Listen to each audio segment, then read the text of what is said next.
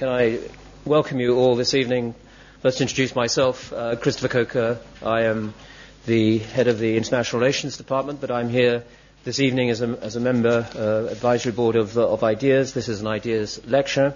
Uh, it's sponsored, uh, an IDEAS sponsored lecture, and I'm delighted to welcome Professor Paul Kennedy, who is the Philippe Roman Chair here uh, this academic year, as well as, of course, being Professor of History at Yale University.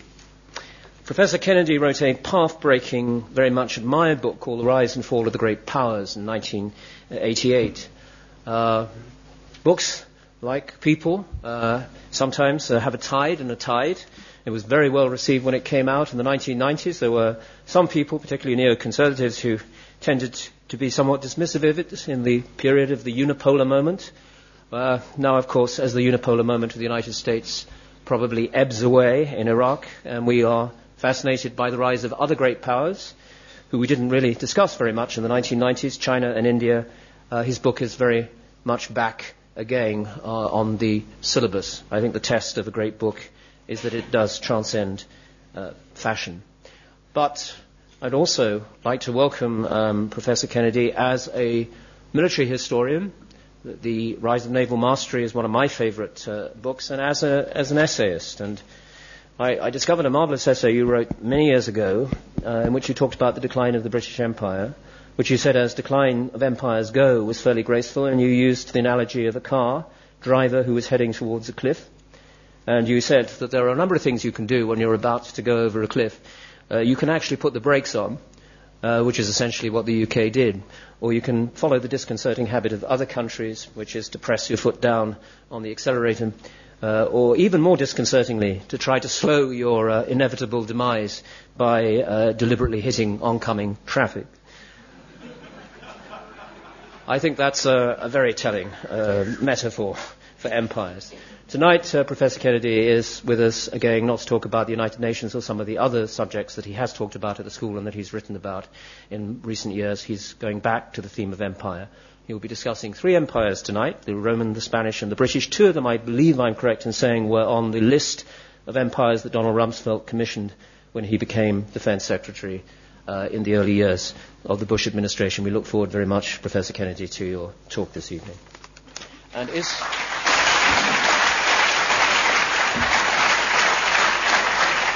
Thank you. Do we have that? Uh, do we have that microphone or not? Uh, was a clip-on mic I'd asked for. Yes. Never mind. I'll Never just mind. use this one. Okay. So a little laser pointer.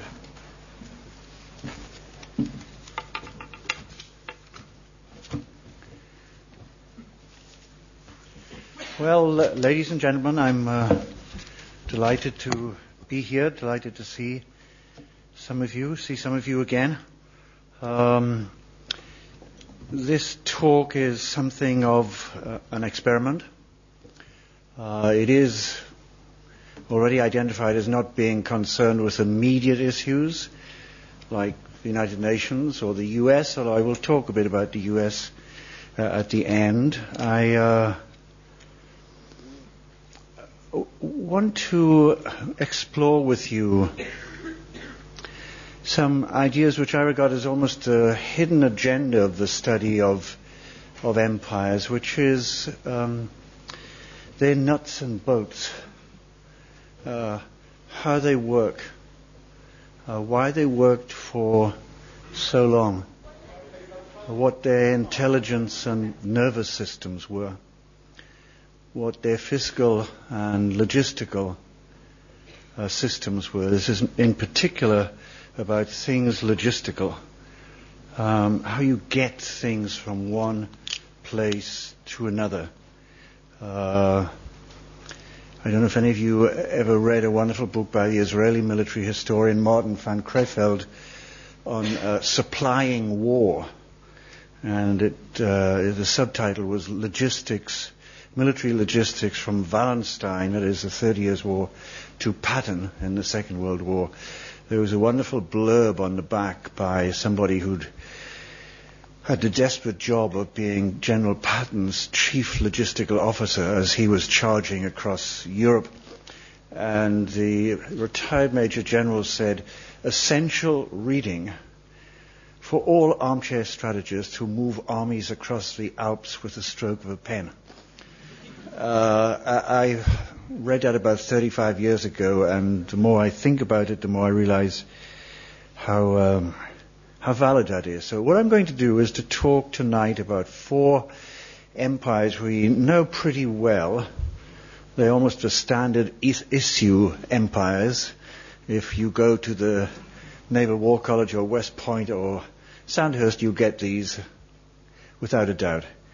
Uh, the Roman Empire, the Imperial Spanish Empire, and uh, the British Empire before I then reflect a bit upon the US. I'm not going to get involved in whether it's an empire or not. I'm talking about four countries with superpower or hyperpower status.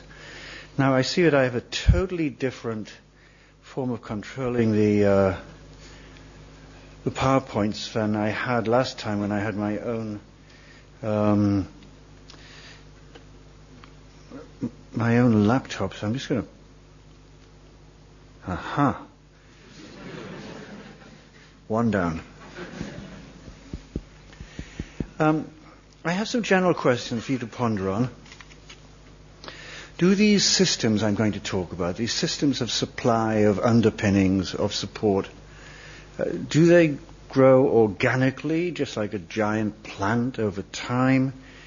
Or were they cultivated or planned? Were they put into system early on? and they proved to be so good, especially compared with uh, your current rivals that they, they continued.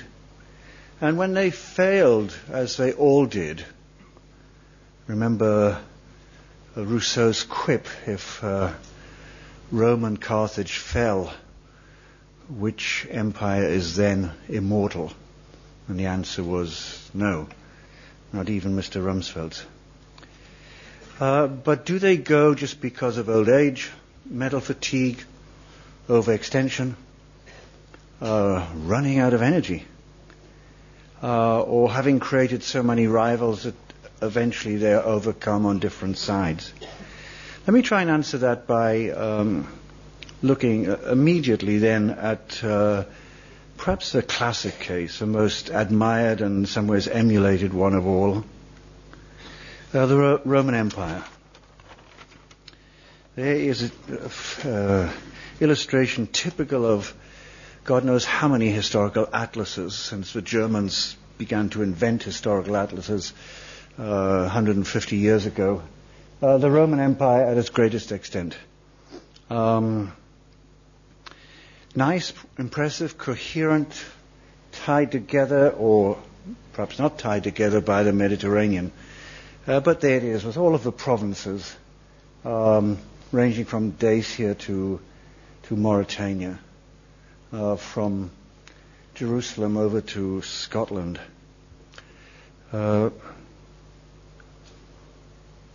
and it's there 2017. It's been somewhere like that for a few hundred years beforehand. It's going to be something like that for the 250 years afterwards. Uh, how did it hold together? Um, just a beneficent set of Roman gods? Uh, how did you actually get from A to B? Well, one clue is to go to those stores which sell after dinner games. Uh, this one is called SPQR. I don't have to tell the classically trained in the audience what SPQR stands for. But this is how the Senate and not very few of the populi of Rome uh, would would travel. Uh, it's, it's, co- it's dense and complicated. What I was trying to show on that map, almost a similar size and extent of the previous one, are the main ports, the main lines of uh, road communication, uh, the lines of trans-channel and trans Mediterranean uh, lines of, of commerce and, and reinforcement. Um, it, it's it's interesting because we, well, like all of those games, you have to read the rules and play the rules and toss the dice, and sometimes you lose Mauritania and sometimes you gain Mauritania. What's interesting about it to me is uh, something I'll show you about uh, in the next slide. Um, but it's about the fact that this is actually a, an intelligent wiring system. This is how you moved. This is how a legion moved. This is how their uh, corn and grain and wheat from North Africa moved, and their olives and oranges from Spain. And they moved along safe lines, and uh, they were not extreme distances. I'm going to come on to that in a moment, but just look at this. Uh, you, are going to have to uh, screw your eyes a bit for the rest of this session, I'm afraid. Uh, let me explain what this one is. Where are the legions? Uh, this is the geographical disposition of the 27 existing full legions, uh, just a, about a generation and a half before that Rome at its heaviest extent. So the map that you've just seen with all of these ports and lines of communications is, is a commercial map. It's a transport map. Where the legions were, were at those parts of the frontier. You, you never put a legion in Rome because it might decide to take over and do silly things like that. But uh, legions are situated at those parts of the frontier where there are on the other side of the frontier the greatest threats. Therefore, down in the Rhine Valley, as you can see, the Germanic tribes, um, also along the Danube, vis-à-vis Dacia, and then a lot of them in the eastern Mediterranean to keep an eye on those noxious Persians. Uh, the White House is not the only uh, institution which has problems with Iran. Uh, the Romans had problems with Iran for about 350 years. Um, now, think of this. No one of those legions, apart from that distant one in, in Spain, no one of these legions was more than nine marching days away from the next. They marched a lot, as you know, but no one was more than nine marching days away from the next one. It meant that if there was a sudden attack by the Germanic tribes coming over the bridges at Cologne, uh, you could ask for reinforcements. You'd have to hold those bridges, but you'd ask for reinforcements. So what the Romans did was to create an imperial messenger system with stables located every 25 miles along the networks uh, with fresh horses.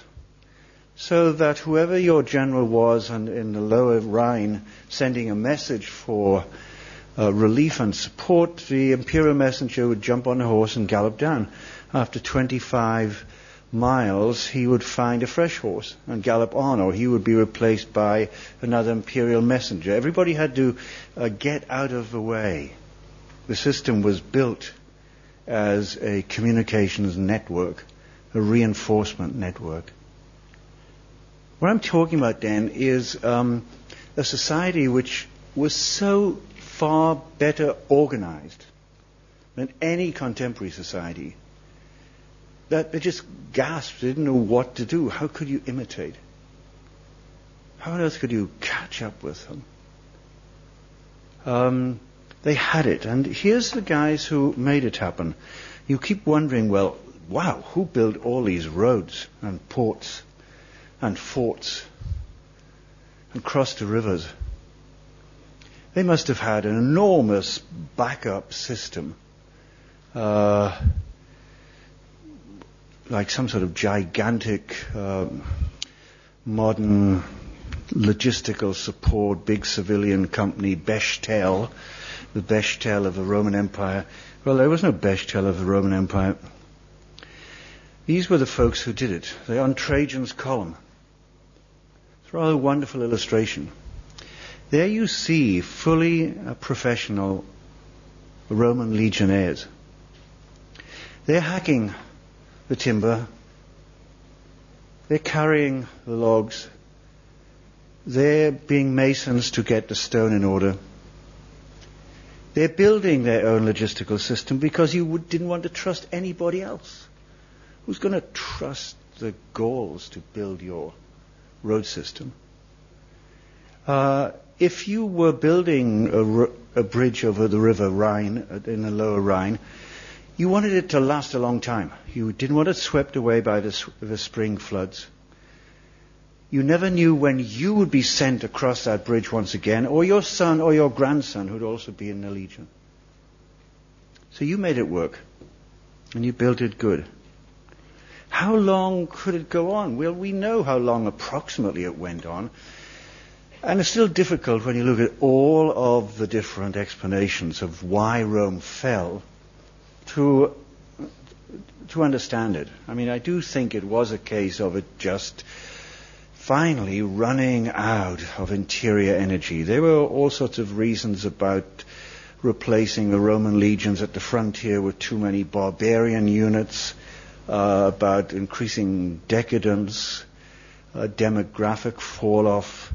Some of you who went to all boys public schools would probably have been told that uh, it was hot baths and hot showers with killed off killed off their potency. That's why St. Cuthbert's Grammar School, Newcastle, you only got cold showers.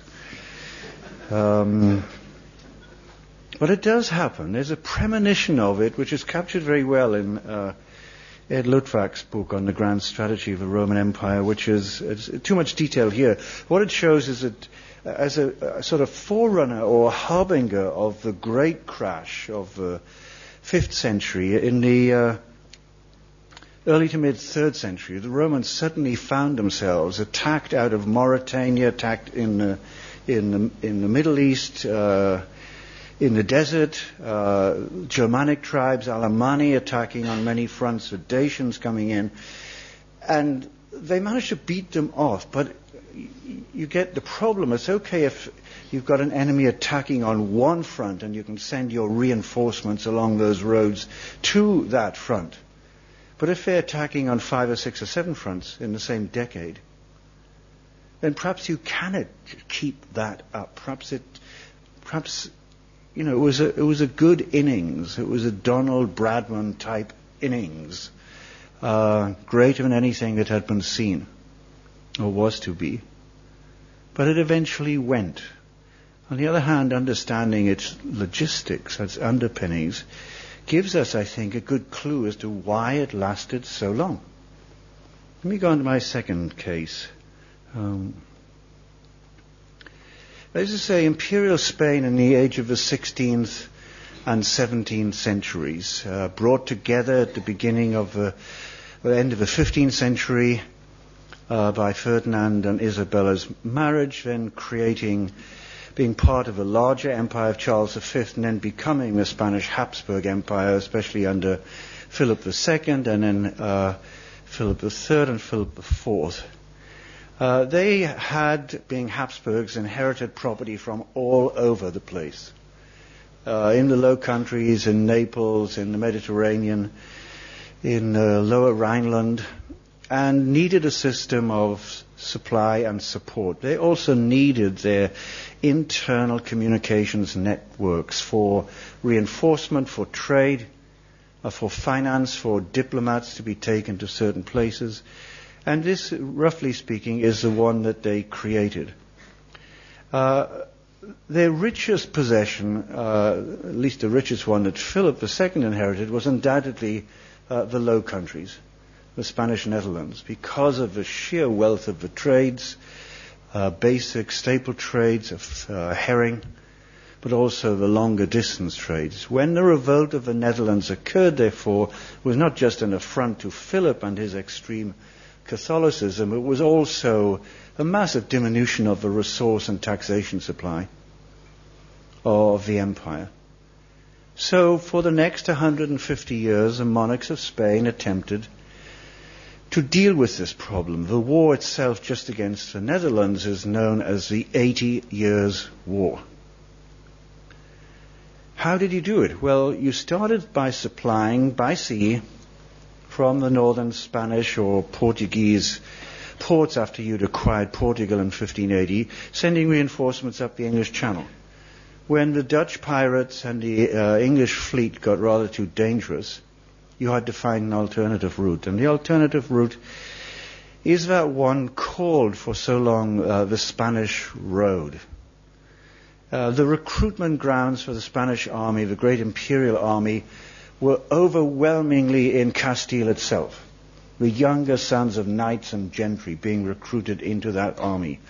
Trained and mobilized in Madrid, marched to Barcelona, crossing the Mediterranean to Milano or Genoa, then going up the valleys along the Valtelline Valley, uh, there were two alternative routes depending upon whether the French would interrupt you in Franche-Comté or not. And then down the Rhineland. On and on and on and on. Uh, um, there's a wonderful first book by uh, the great Geoffrey Parker on uh, the Spanish Road and the revolt of the Netherlands. Uh, I'd like graduate students in this room to listen to the listen to this. Uh, in one of his lectures at um, Cambridge, John Elliott, a great historian of Spain, of Olivares, of Philip, John Elliott asked his undergraduate students, how was it possible that Spain could keep supplying along this route year after year, season after season for 80 years? What it must have been like to have like, marched along that. A new platoon, a new battalion going there. So Elliott uh, applied for a travel grant from, uh, sorry, uh, Parker applied for a travel grant from his college, and uh, that summer set off to Madrid, walked to Barcelona, got a bumboat to Genoa, and walked through the Swiss valleys and down the Rhine. By the time he got to Amsterdam, he knew what his future was going to be. He knew he had to learn Spanish, Dutch, and Italian, as well as his German and French, if he was going to make a good job of it. It was a superb system. Um, but this one is still like Rome's, just European based, but uh, Spain, of course, went further afield because it was the very first international trading network. This is uh, from the Times Atlas of World History. It is must be sometime after that 1580 annexation of um, Portugal, I think, because it is including Portuguese territories. And in more detail, probably too small writing here, it details the particular items of trade. Whether those items are slaves, uh, or spices, or silver, it shows a remarkable secret route that the Spanish had for 150, 200 years, uh, taking the, uh, the Philippine galleons, which somehow left from Manila and then somehow appeared at uh, Acapulco, and in fact, we now know went all the way up via the Aleutians and Alaska and down past British Columbia uh, to keep well away from Dutch and uh, English piracy and predators. It, it, it hung together very well, fueled, of course, by the mass of silver from the Potosi silver mines in Peru. Uh, with a well-trained army, a good communication system, and a large inflow of funds, uh, you could keep yourself going. Well, what could stop you? Well, uh, making too many enemies. It's not a good trick to make too many enemies. Uh, and Spain found, because of religious wars, but because of its need to defend its trades, because of the constant threat in the Mediterranean from the Turks and their allies in Algeria, etc., that it had to be engaged in many directions. This is uh, a wonderful kind of analysis of uh, the eight areas of conflict of Philip II's empire. Either at actual war or armed neutrality where you needed to have protection of ships, convoys, and so on. Um, you observe two things. It was only in the, Lord, the year of our Lord 1577 that Philip had one year of peace. And you also observe that the going to war, the black coloring, gets stronger and stronger and stronger as you move to the end of his reign. When he, when he ceases just a few years before his rival Elizabeth, look what he has bequeathed to his poor son. Uh, about half a dozen major wars. They struggle on. They, uh, they reinvent themselves under the great uh, Grand Duke of Olivares. They reorganize better. They, uh, they keep recruiting and recruiting. And then they also have something like a fairly sudden falling apart. This is the Spanish collapse. That uh, multitude of uh, revolts by the Catalans, by the Portuguese, Andalusia, revolts in Naples, uh, acquisitions steadily by the French, who had far fewer enemies to deal with.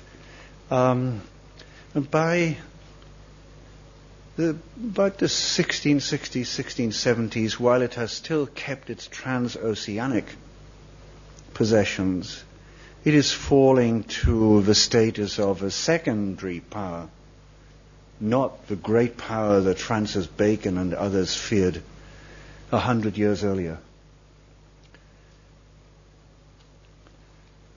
The third example is more familiar to you.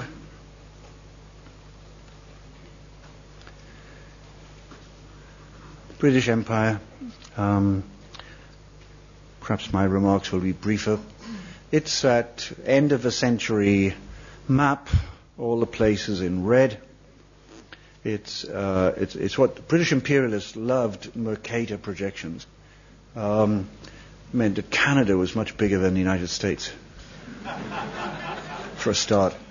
Mind you, it meant that Greenland was much bigger than Canada, but uh, it was just full of ice. Um, like Philip's, worldwide, only uh, even larger in terms of land occupied and land size uh, approximately one quarter of the territorial extent of the globe at the height of the empire, immediately after the First World War. Uh, you can see uh, lots and lots of detail, lots and lots of names, and you see lots and lots of lines across uh, the waters of the globe. Let's take a better look.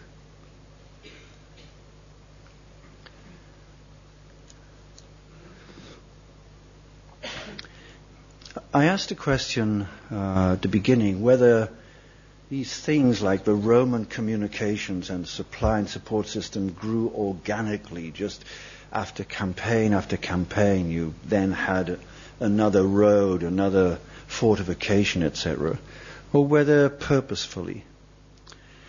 Uh, when John Seeley, the great Cambridge historian, wrote in his essays, uh, The Expansion of England in uh, 1883, that the British Empire appeared to have grown uh, in a fit of uh, absence of mind.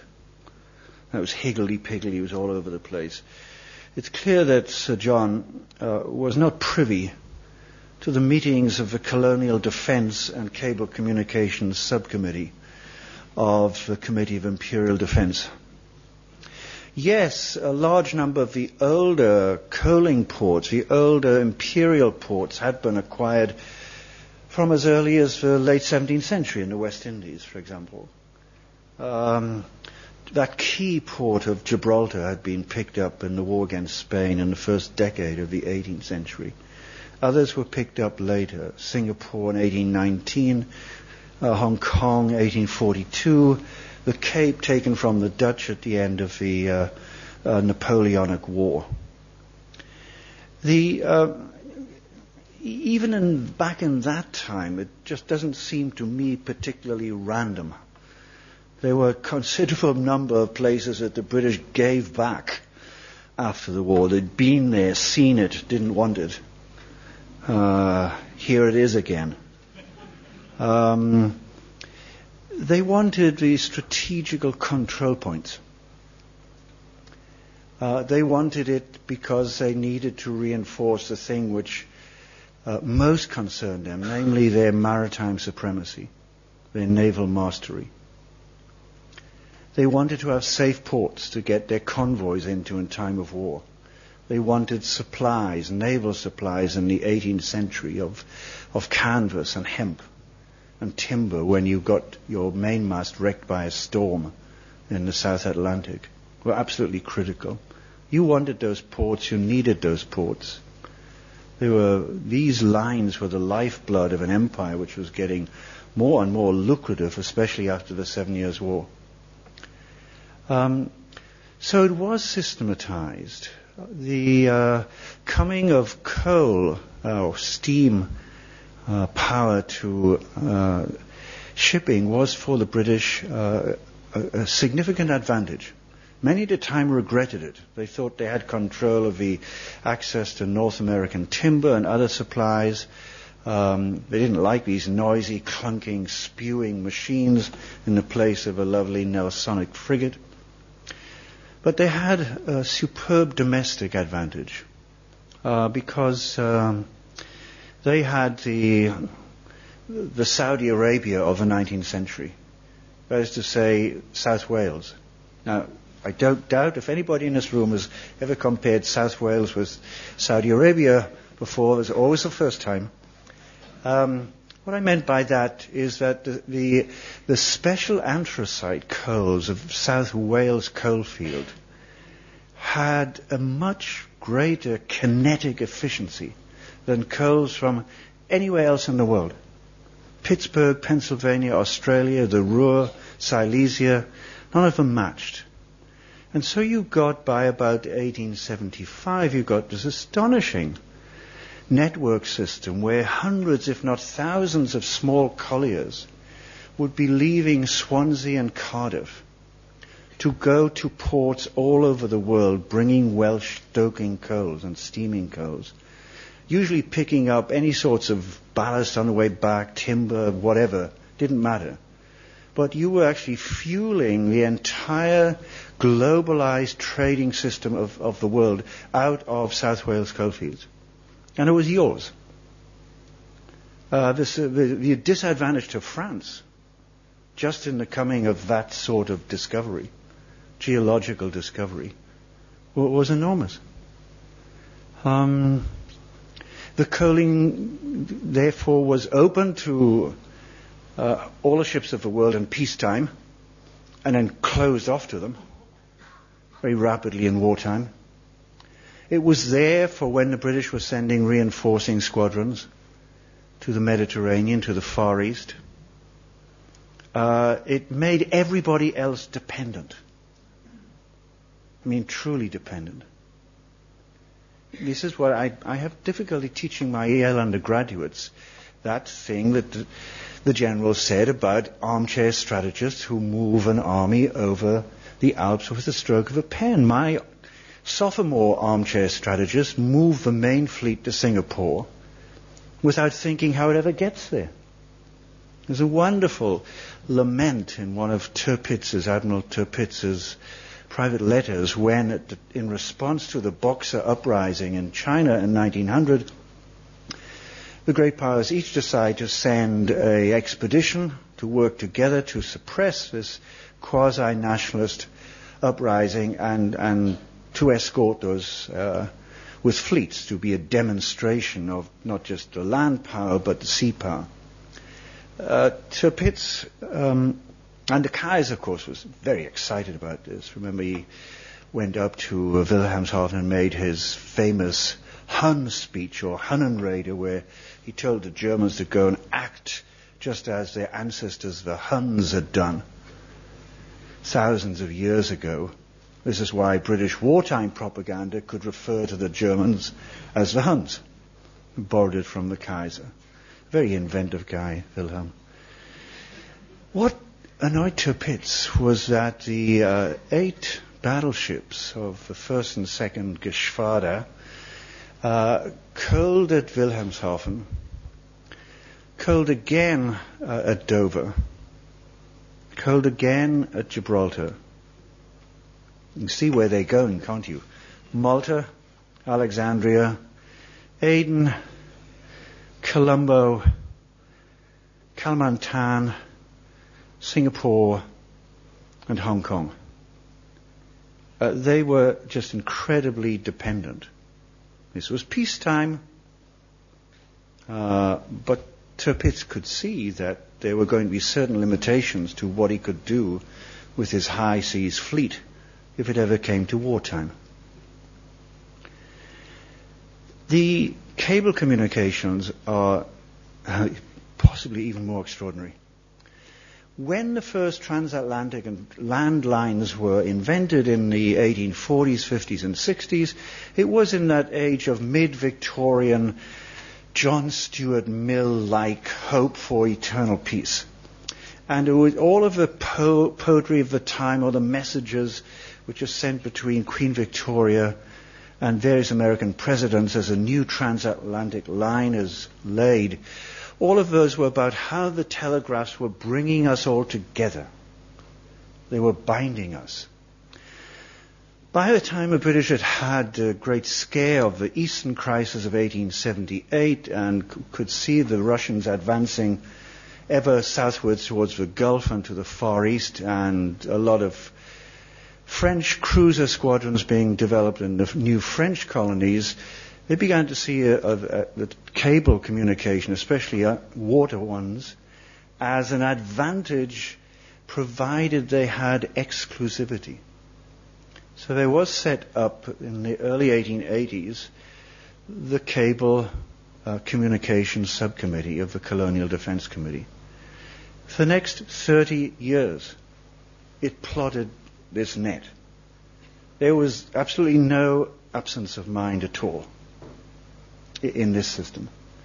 Uh, countries which were friendly countries but were getting a bit dodgy you would still run cable lines in, but you were also running extra ones around. This was by 1902 and 1903 when they got the Trans-Pacific cables laid, which was a staggering feat.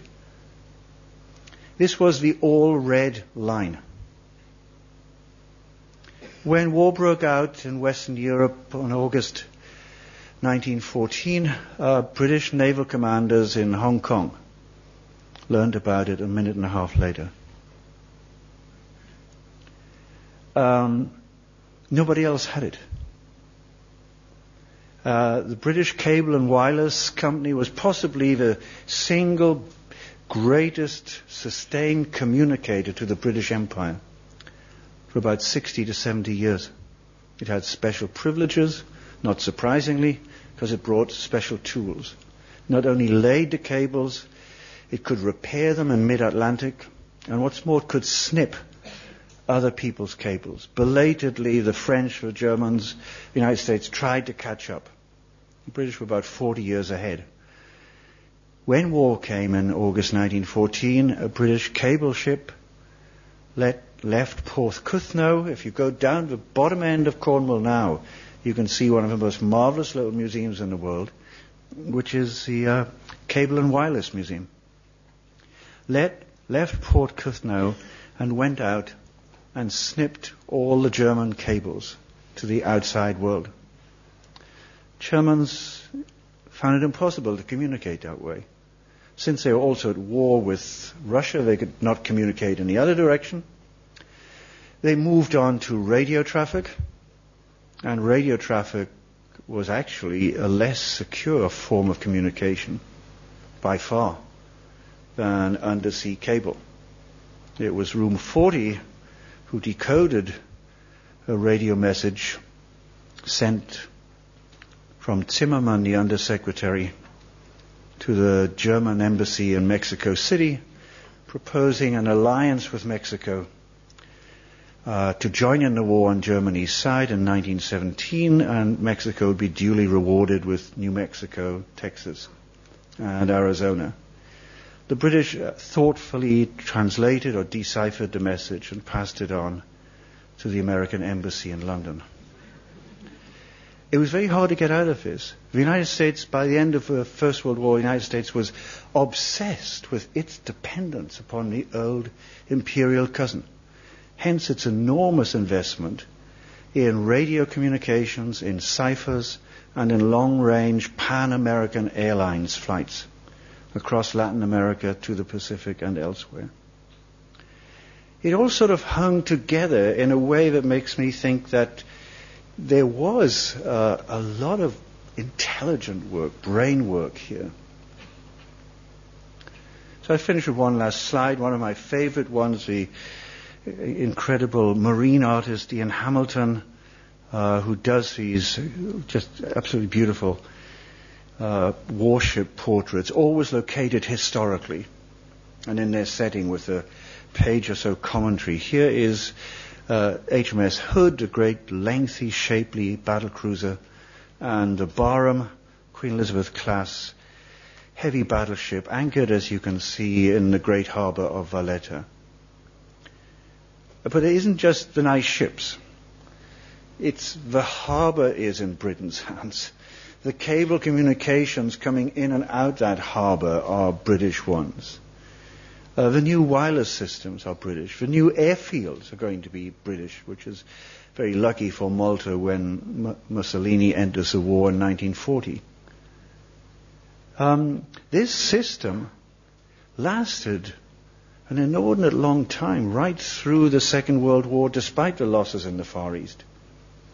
Keeping Gibraltar, keeping Malta, keeping Freetown, keeping the Cape, keeping Trincomalee and Aden were vital for that war effort. And then, as you well know, it, it goes away very fast. I'm not giving a lecture on the fall of the British Empire tonight, but it, it also is to do something with the overextension, the um, massive investment in fighting, which left you bankrupt at the end of the war, uh, the animation of nationalist sentiments across the dependent empire and commonwealth, and just a sheer incapacity to pay for this all. Um, so between 1947 India and 1970-71 in the Gulf, uh, Singapore, etc., it, it goes. The reason it stayed was because some people managed to put these various items together into a coherent imperial strategy. What of today? I'm going to not dwell too long on this because we may only be halfway through the story of the American Empire. We might be three quarters of the way through the story of American Empire. Who knows? But just uh, think a bit about how would you try to capture in some form of cartographic way the American strategic imprint on the globe in its uh, meridian hour. Um, well, I ended the British one with warships. I'll begin the American one with a disposition uh, graph, a scatter graph of the location of all 15, 14 of the American giant uh, nuclear powered aircraft carriers. So if you look to the lower left hand corner, you see that some of the aircraft carriers are in port or refitting or changing crews, uh, but they are there across the globe. This was a distinct logistical advantage to go nuclear in the form of propulsion because the fuel rods in a carrier do not need renewing for up to two years of steaming. You actually didn't need those coaling stations or those oil depots at Malta and Aden and elsewhere. They don't have to be as dependent upon land ports as their predecessors were. But they're there all right, and they can move, of course. As I think I mentioned when I talked to you a while ago about um, American military capabilities, uh, the USS Kitty Hawk, which is down in this little corner here, was in its home port of Yokosuka in Japan when 9/11 occurred. It had um, cleared port in a day with its escorting destroyers and cruisers and everything, went immediately to the Persian Gulf, steaming at about 38 miles an hour, about 32 knots, uh, for, in six days was in the Persian Gulf. A bit like those Roman communication systems when you think of it. It cleared its decks of all of its aircraft and went as a forward landing base for the aircraft coming into uh, uh, attacking the Taliban. So that if any of the aircraft were damaged and were coming back limping, they could come right onto the Kitty Hawk. Um, this was worldwide power projection. And not just at sea. Uh, this is a Pentagon map of just uh, a year and a half ago, just of the US Army, not the Marine Corps, which remember itself is bigger than the entire personnel of the British Armed Services. Not the Air Force deployments. I find it it's very hard to get a map of US air bases across the globe. They are not very communicative. Uh, probably because of all of this rendition stuff. Um, keep it quiet. Um, the figures abroad are quite astonishing. Many of these are small military advisor groups, anti drug trade groups in Colombia, um, advisors to the Filipino army against the guerrillas in the south. But they are very, very extensive and highly expensive overseas deployments. So, what, with the lessons of Rome and Spain and Britain in mind, what might one say to our American successors concerning the nuts and bolts of empire? Well, right now, I think what one could say is uh, you certainly seem to have a lot of nuts and bolts, if by that you mean hard weapon systems. Fighters, fighter bombers, aircraft carriers, attack submarines, submarine launched ballistic missile systems. You have very good intelligence and communication system. So the problem may not be in the hard physical material, metal, tungsten, silicon, nuts and bolts. Problem may be elsewhere. You may be starting to get a little bit too close to the Philip II, to Philip IV problem, which was less to do with recruiting those troops from Castile and their sons and grandsons than to do with uh, becoming fiscally and financially less capable, less strong, less supported. Perhaps the things I'm going to show now are trends which can be reversed. Uh, perhaps it just doesn't have to go in a line downwards. Um, Alec Cairncross, the economic advisor to the government, was the person who coined that wonderful um, poem, uh, A Trend is a Trend is a Trend. The question is, when will it end? And he goes on to say, will it, you know, will it keep going down or turn up or bang or whimper? That is not a very strong fiscal position in which to a great world power should have. Not particularly since um, those trade deficits generate enormous surpluses to foreign, chiefly export-led economies, who then are purchasing one, one and a half, close on two trillion dollars of U.S. Treasury bonds. I said it before and I said it again when uh, laissez-faire economists of the Chicago School say, well, it's all right, Professor Kennedy, because the Chinese and the Japanese and the Koreans and the Indians have nowhere else to put their dollars, so they'll always be buying dollars and we'll cover our deficits and everybody will be okay. I always feel, well, if you really think like that, I can't help you. Uh, I really cannot help you. It's okay, Philip, we can keep borrowing from those Geneva bankers or the Lyon bankers or anybody's bankers. We just send another cohort of Castilian troops to the Netherlands because we can borrow. Um, borrow without doing anything about it fiscally. I sometimes tell my American friends, especially banker friends, that uh, one of the great reasons, undoubtedly, why Britain won all of its coalition wars between 1689 and 1814, with coming off with the loss of American colonies, but some other gains in the War of American Independence, why did Britain win against a country like France, which had four times the population and was so much more wealthier in land and property? It won because it had an extraordinarily strong and responsible fiscal system. Coming out of the glorious revolution of 1688, establishing an independent Bank of England, uh, government spending had to go through the House of Commons. There could not be forced loans.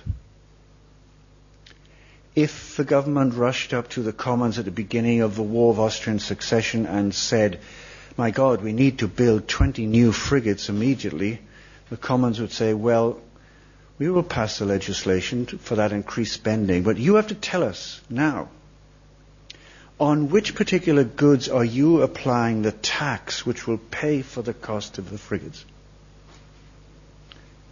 You don't get anything for free. You don't add $57 billion to the Pentagon's budget for next year and say the Chinese will pay for it. If the American taxpayer had to pay for it, we'd be looking at something rather different. It meant that British fiscal probity was such that even its enemy bankers only wanted to loan to the Treasury. The French sent millions and millions of pounds via Geneva to buy British government bonds during these great wars. Well, why not? You got your money back. You never get your money back from feckless kings of France or their cousins south of the Pyrenees. There's no chance. Um, excess, perhaps overstretch in terms of troops, excess reckless spending, a very heavy trade deficit. I think I could argue, and some could argue, that they're all reversible given 10 years of solid, fiscally responsible policies. It's not foreordained. It just depends on getting leaders who have some guts and can explain things. But in the meantime, as the US ignores its fiscal underpinnings beginning to wear out, the world is not stopping. There are shifts in the economic weights. You don't have to believe every last point of the projection by Goldman Sachs. The now notorious article of December 2003 on the rise of the BRICS, Brazil, Russia, India, and China, large, populous, fast-growing countries, which were beginning to move the global economic weights. Uh, such that the forecast of uh, Goldman Sachs people would be that the US would not be the number one economy by the middle of this century. The only amendment to that in the later reports from the same team and from the economic economist intelligence unit is they think the overtaking will occur by 2025. Long-term shifts in the global productive balances have long-term strategic consequences. And this at a time when the US is facing different sorts of challenges, rivals, etc.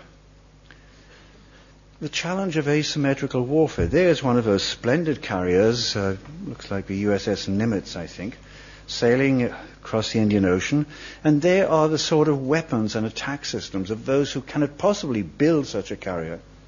So they're going to hurt Americans and American trade and credit in other ways by asymmetrical attacks on tourists, on airports, on wherever they can.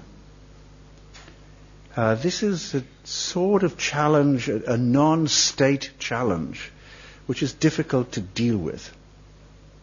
might be something new. And then there are possible state challenges.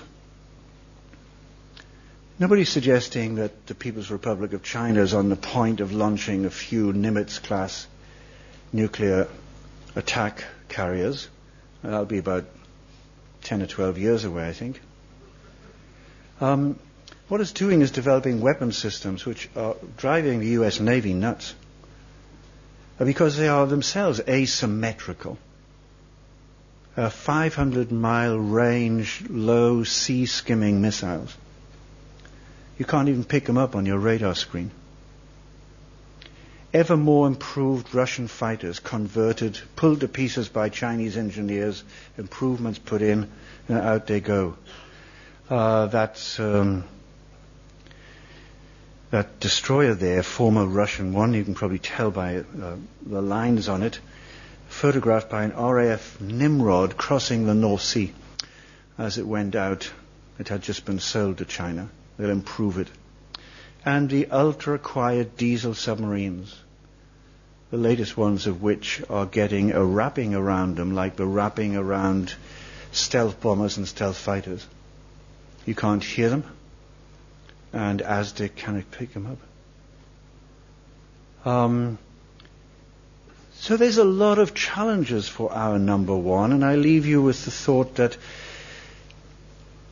if it wants the long Bradman-like innings of the Roman Empire, or the pretty considerable innings of the Spanish and the British, it might start thinking a bit more seriously about its funding, its financial, its logistical underpinnings, whether it is not too overstretched. When an American Secretary of Defense says there's no place in the world that isn't of any significance to us, I think, oh, Lord above. You know, there must be some islets somewhere. there must be places in the Pacific that we don't have to have. Uh, then the final one, because this is how I want to end, with a, something for you to take back and think about. These three are pie charts.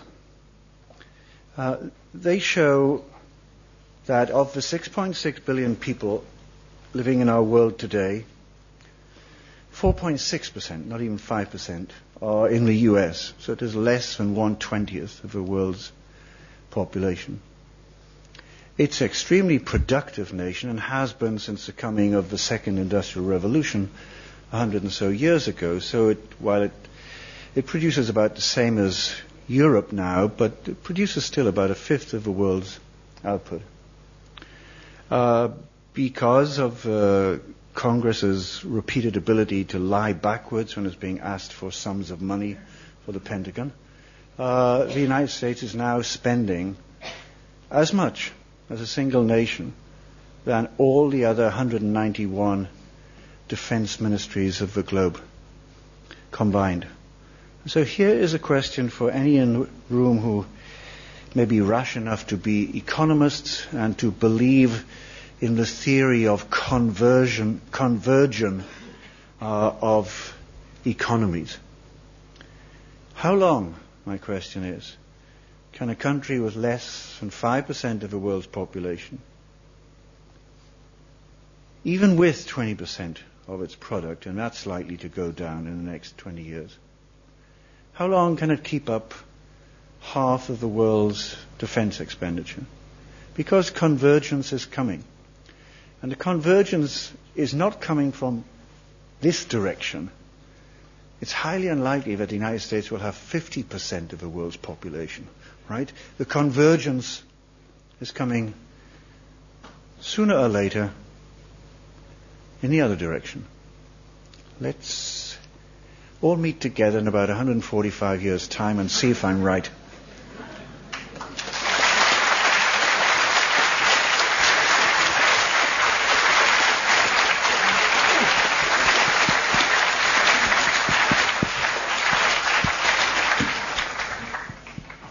Much. We have about uh, 25, 27 minutes uh, in which to put some questions. Um, can I usurp the uh, chairman's prerogative while we're preparing for this? There will be a microphone going around the room, by the way. So please wait uh, for that to arrive first. Can I just go back to the uh, report that Donald Rumsfeld commissioned on empires, which I think also included the Mongolian Empire, uh, Alexander's empire, perhaps the Hellenistic uh, empires. And one of the very interesting points made in that report was the reason why the Roman Empire survived 600 years was because of soft power. That is, that along the communications links went the ideas, the language, the law, religion with Christianity in the last 150 years of at least the Western Empire, and the way of life. And that the great strength of the Roman Empire was that, with a few exceptions, there was no internal dissent, uh, effectively, even in the Western part. There were a few peasant revolts, etc., but no internal dissent that was politically significant. So, could I just ask you to, to comment where, in the nuts and bolts, the communication of ideas, ways of life, patterns of thinking, uh, is or is not useful in prolonging the life of, of these empires that you mentioned, and perhaps some of the other empires you, you haven't mentioned? I think it's a very, very good question and uh, very pertinent. Um, it's true that there were many intangible or less easy to measure aspects of the Roman Empire, the Latin language, um, engineering, but not just engineering roads or engineering know, uh, slingshots or something. Um, and it's also true that most great empires are not just killing machines. They usually carry out what Robinson and Gallagher some years ago called acts of collaboration. You're actually looking for uh, subconsuls, uh, collaborators with a non-quisling type uh, implication to the word, people who will uh, find it beneficial to be within the system. You protect, you get protected by this system. Um, clearly, by the second century AD, there were a very large number of Spanish farmers and uh, Cheltenham uh, prosperous yeomen who were quite glad they were in uh, the Roman Empire. They didn't have to pay for it. Um, they, they got a, a, large number of benefits. And therefore, um, moving on to modern times, I think the, uh, the lesson is confirmed. If you can somehow make your empire appeal, be more attractive to others than a third party, uh, you're likely to be tolerated, you're quite likely to gain allies or support or emulation for the things that you would like. This is soft power, undoubtedly. Uh, I would just caution, so I think it's there. Uh, I think that um, some of the cultural impacts of the British Empire, whether it's the language itself or its uh, obsession with cricket, um, are intangibles, but they're definitely there. The, the, the thing I would caution about, though, is the assumption made by certain of the imperialists, from Lord Curzon to Donald Rumsfeld, that this attractiveness would last forever, and it was unquestioned. And in fact, the attractiveness of the great power needs to be earned uh, again and again. Uh, when it isn't earned, when there is a mixture of Amritsar massacres and things like that, and the attractiveness goes away. When the great power pra- preaches one thing but practices another, it goes away. So I would grant immediately enormous benefits to the US because of language, software, soft power, but I wouldn't want to push it to being something that um, would always count in the US's favor. Indeed, uh, over the past seven years, I think we have witnessed, by in terms of global opinion polls, significant diminution of the appeal of American soft power because they didn't get it right. Thank you. Yes. Uh, could you just wait for the sorry? Could you just wait for the microphone? Oh, sorry. Seems to me that uh, the United States is facing the kind of problems that Britain was facing 100 years ago. A British politician talked about Britain as the weary titan. I think the United States is the weary titan today.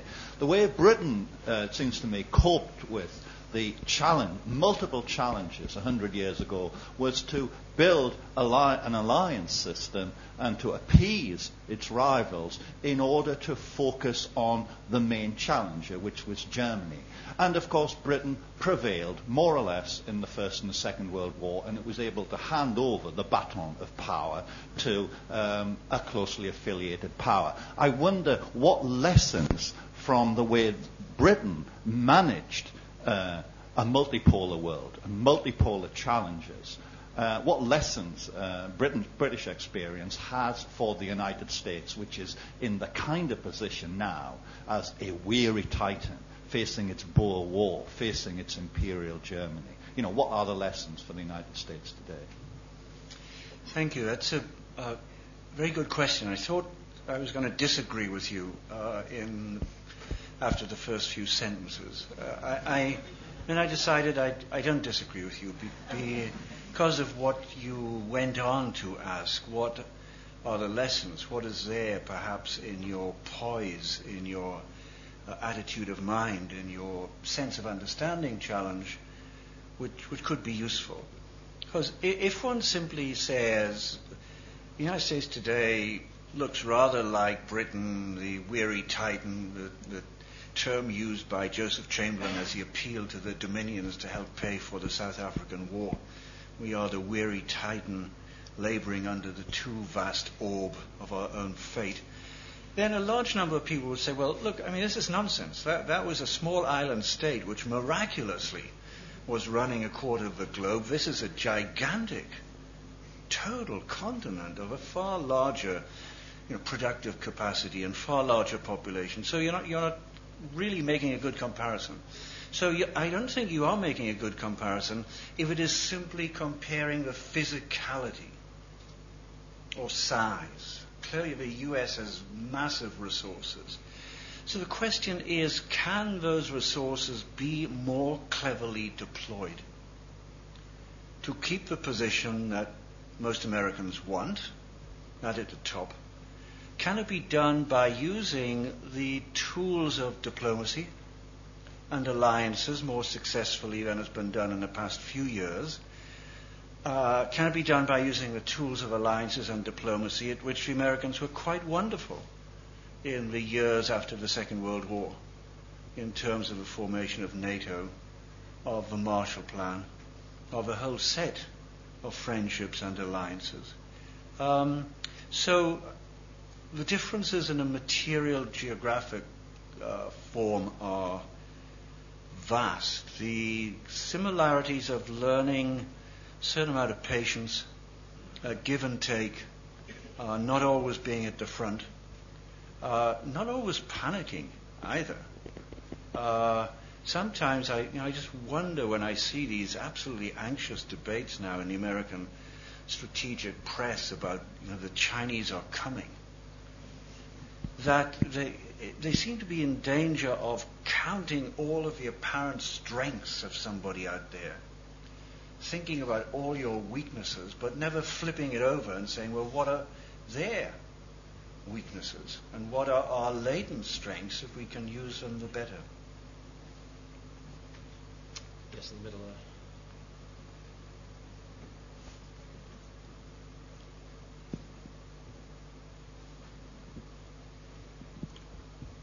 Thank you very much for your remarks on a subject that I often debate as an armchair strategist. Um, you showed a, a bar graph um, comparing the GDPs of the largest economies in the world projected for 2050. Mm-hmm. Um, how relevant do you think it would be to remove China, possibly Russia, and possibly France from that graph, and simply add up the rest of the bars into a single bar? Answer in as non-obvious a way as possible, if you can. I don't know why I would do that. Uh, so perhaps uh, my reply to you would be to what end? Um, I thought for a minute you were going to say, why don't we just remove China and Russia and France? um, we, we, can come back and d- discuss that uh, that uh, graph, the, the, bar chart. It's uh, it, has got a lot of difficulties with it, uh, but it has a core validity should the growth rates of the past 12 years of those seven or eight countries be approximately the compounded growth rates of the next uh, 40 years. But there's so many big shoulds in there. Nonetheless, uh, significant to strategists now, because if a China is managing without internal collapse or rending, that's a big if, if it is managing to grow its economy at a rate of about 10% a year, then even if it keeps the percentage of its GDP on defense spending lower, it, it's just going to be doubling the size of its defense budget every six and a half to seven years. If it decides to increase its defense budget from about one and a half to two and a half percent and grows as well, it's going to have very, very significant capital resources to invest in newer weapon systems. So you might, you know, hesitate to think how anybody could forecast exact figures for the year 2050. But the general drift is one that strategists ought to take seriously. Question in the back there.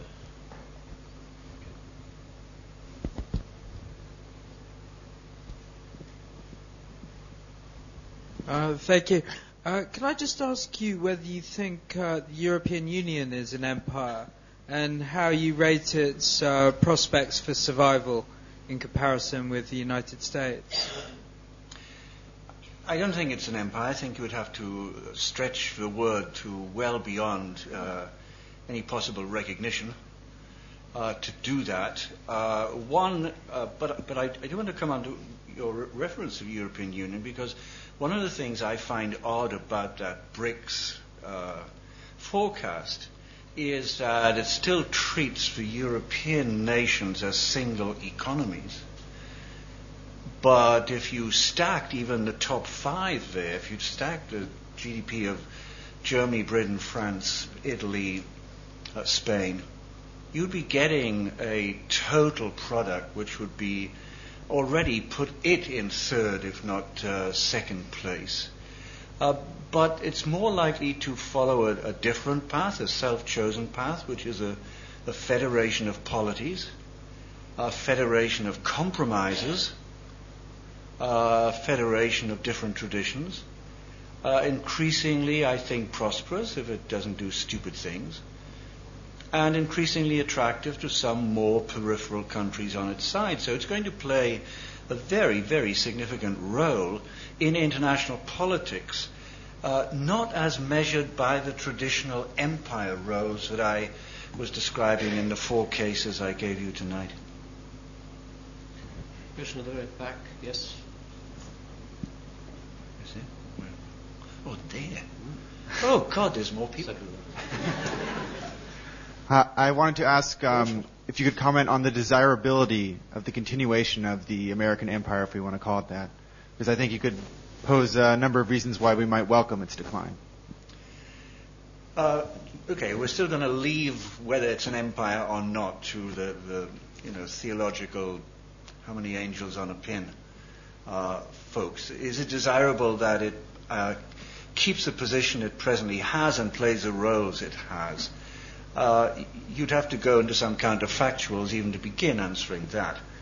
Um, do you expect that it's just a slow, steady, amiable decline? Or that uh, it, it would resist shifts in the global weights and therefore we could be in for trouble and turbulence? Secondly, if it is to lose its preeminence, uh, would you be happier with whoever the successor number one empire was?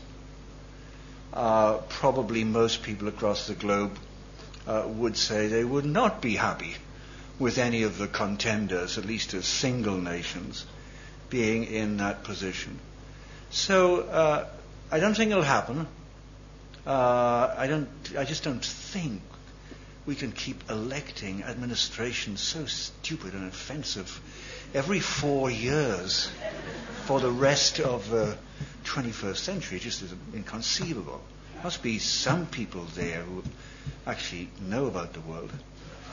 Um, I don't think it's going to happen. I don't think anything sudden or cataclysmic would be good. Anybody who rejoiced at that would probably be rejoicing too early. But I think a recognition by uh, American leaders of the importance of statecraft and of the different arenas in which to play American influence and persuasiveness, sometimes at the economic and trading level, sometimes at the soft power levels, uh, sometimes in regenerating international institutions, uh, would um, would actually keep it going in fish and getting your fiscal house in order would keep it going for a very long time. Uh, the question, as I said at the very end of the rise and fall of the great powers, exactly 20 years ago this month, was the, the challenge the United States faces is the challenge of the management of long-term relative decline. And you have to figure in those adjectives management, long term, relative, and not jump immediately to the decline word. It's no use telling the neoconservatives that, but you might want to agree with me. Yes. Second row. Um, you haven't specifically mentioned anything about um, demographic trends, both internally or internationally, both natural increase and decrease and mass migration. I wonder if there's anything that yeah. concerns in it, uh, anything you want to mention about that. Okay, let me let me repeat that because I'm not quite sure how, whether the voice up there carries carries back here. It was pointed out I didn't say anything at all about demographic trends and the relationship between either relatively increasing or decreasing population trends on, say, the caliber of influence and power. And I think that's an extremely important question. I, am glad, I'm glad, um, glad you, you, made it. Um, and I leave the historical examples out of it, but generally speaking, uh, when Rome was growing, its population was growing and this population of its allies was growing. When Spain was growing, it was also the Iberian Peninsula had a very solid demographic profile. Uh, Victoria, 19th century Britain grows four times in the course of that century.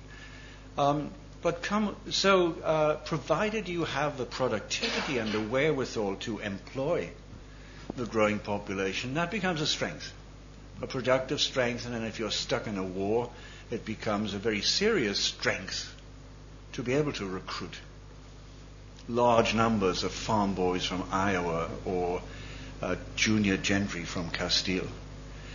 Demographics at the moment, uh, well, we need about 20 additional lectures on this, are extraordinary in that they're going in so many different ways.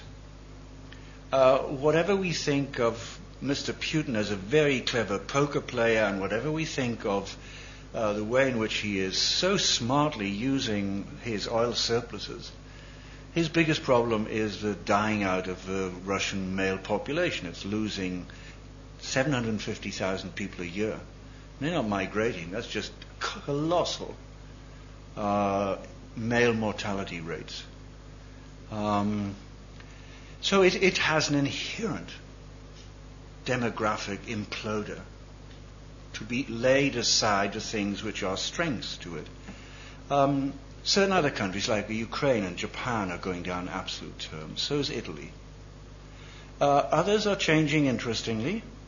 Um, I was at Mass on Sunday at uh, English Martyrs in, uh, in Cambridge, and uh, I went to 12:15 Mass, and it turned out to be the Polish Mass. And then I realized that these were not simply jokes about two million Polish plumbers. Uh, they were there with their kids. Uh, we and Ireland and the Dutch and the Netherlands are the countries in Europe which are forecast to have steadily increasing populations. On a tight island that gives some problems, but it's better than downward spiral. Now, the US seems to me, like Australia and Canada, to have the most possible, conceivably favorable demographic profile and future. It's forecast to rise. That's true. And some of the rise is coming from immigration. That's also true. And from the fact that the families of immigrants, usually in the first or second generation, have higher fertility rates than those of established stock. But the forecast rate of increase in the United States is absolutely absorbable by the sheer size of the place and the amount of domestic resources. And uh, yes, there's deep concern if you are a border town somewhere in the south and there is completely unrestricted immigration without any provision of the necessary social fabric for the new immigrants. But in the largest macro economic and macro demographic sense, the US's population projection is one of the strongest elements in this odd mix of weaknesses and strengths. And I'm therefore really glad you brought it up. Yes, over there.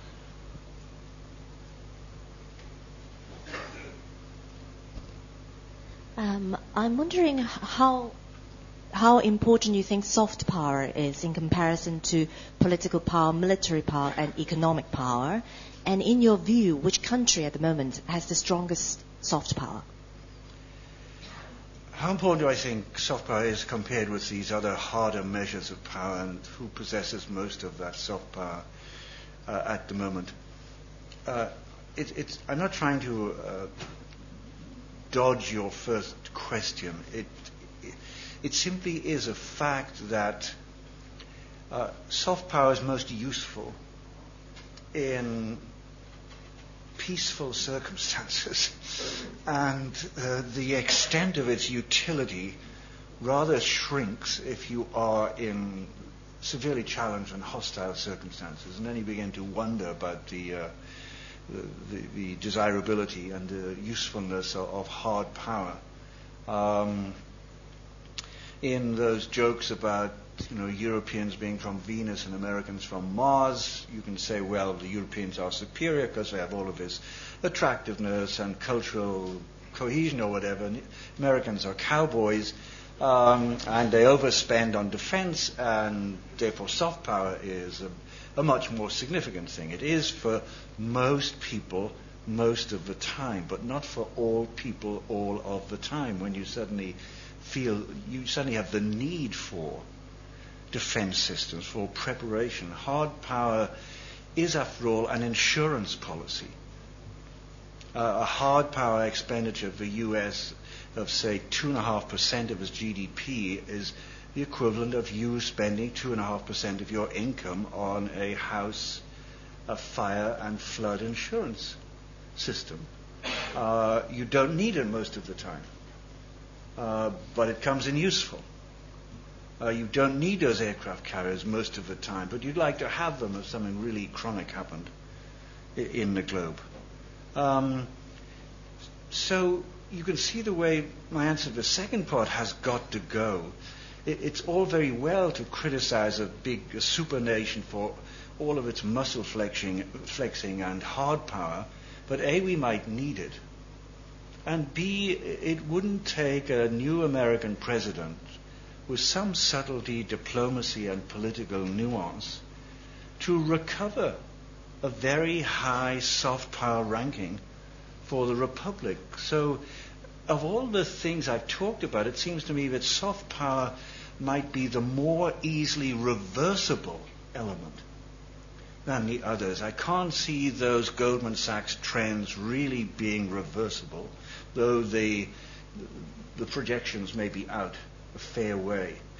Uh, I can't see the tendency to go for asymmetrical weapons to hurt the Americans being reversible. That's where it's going. The soft power is reversible with sensible soft power policies.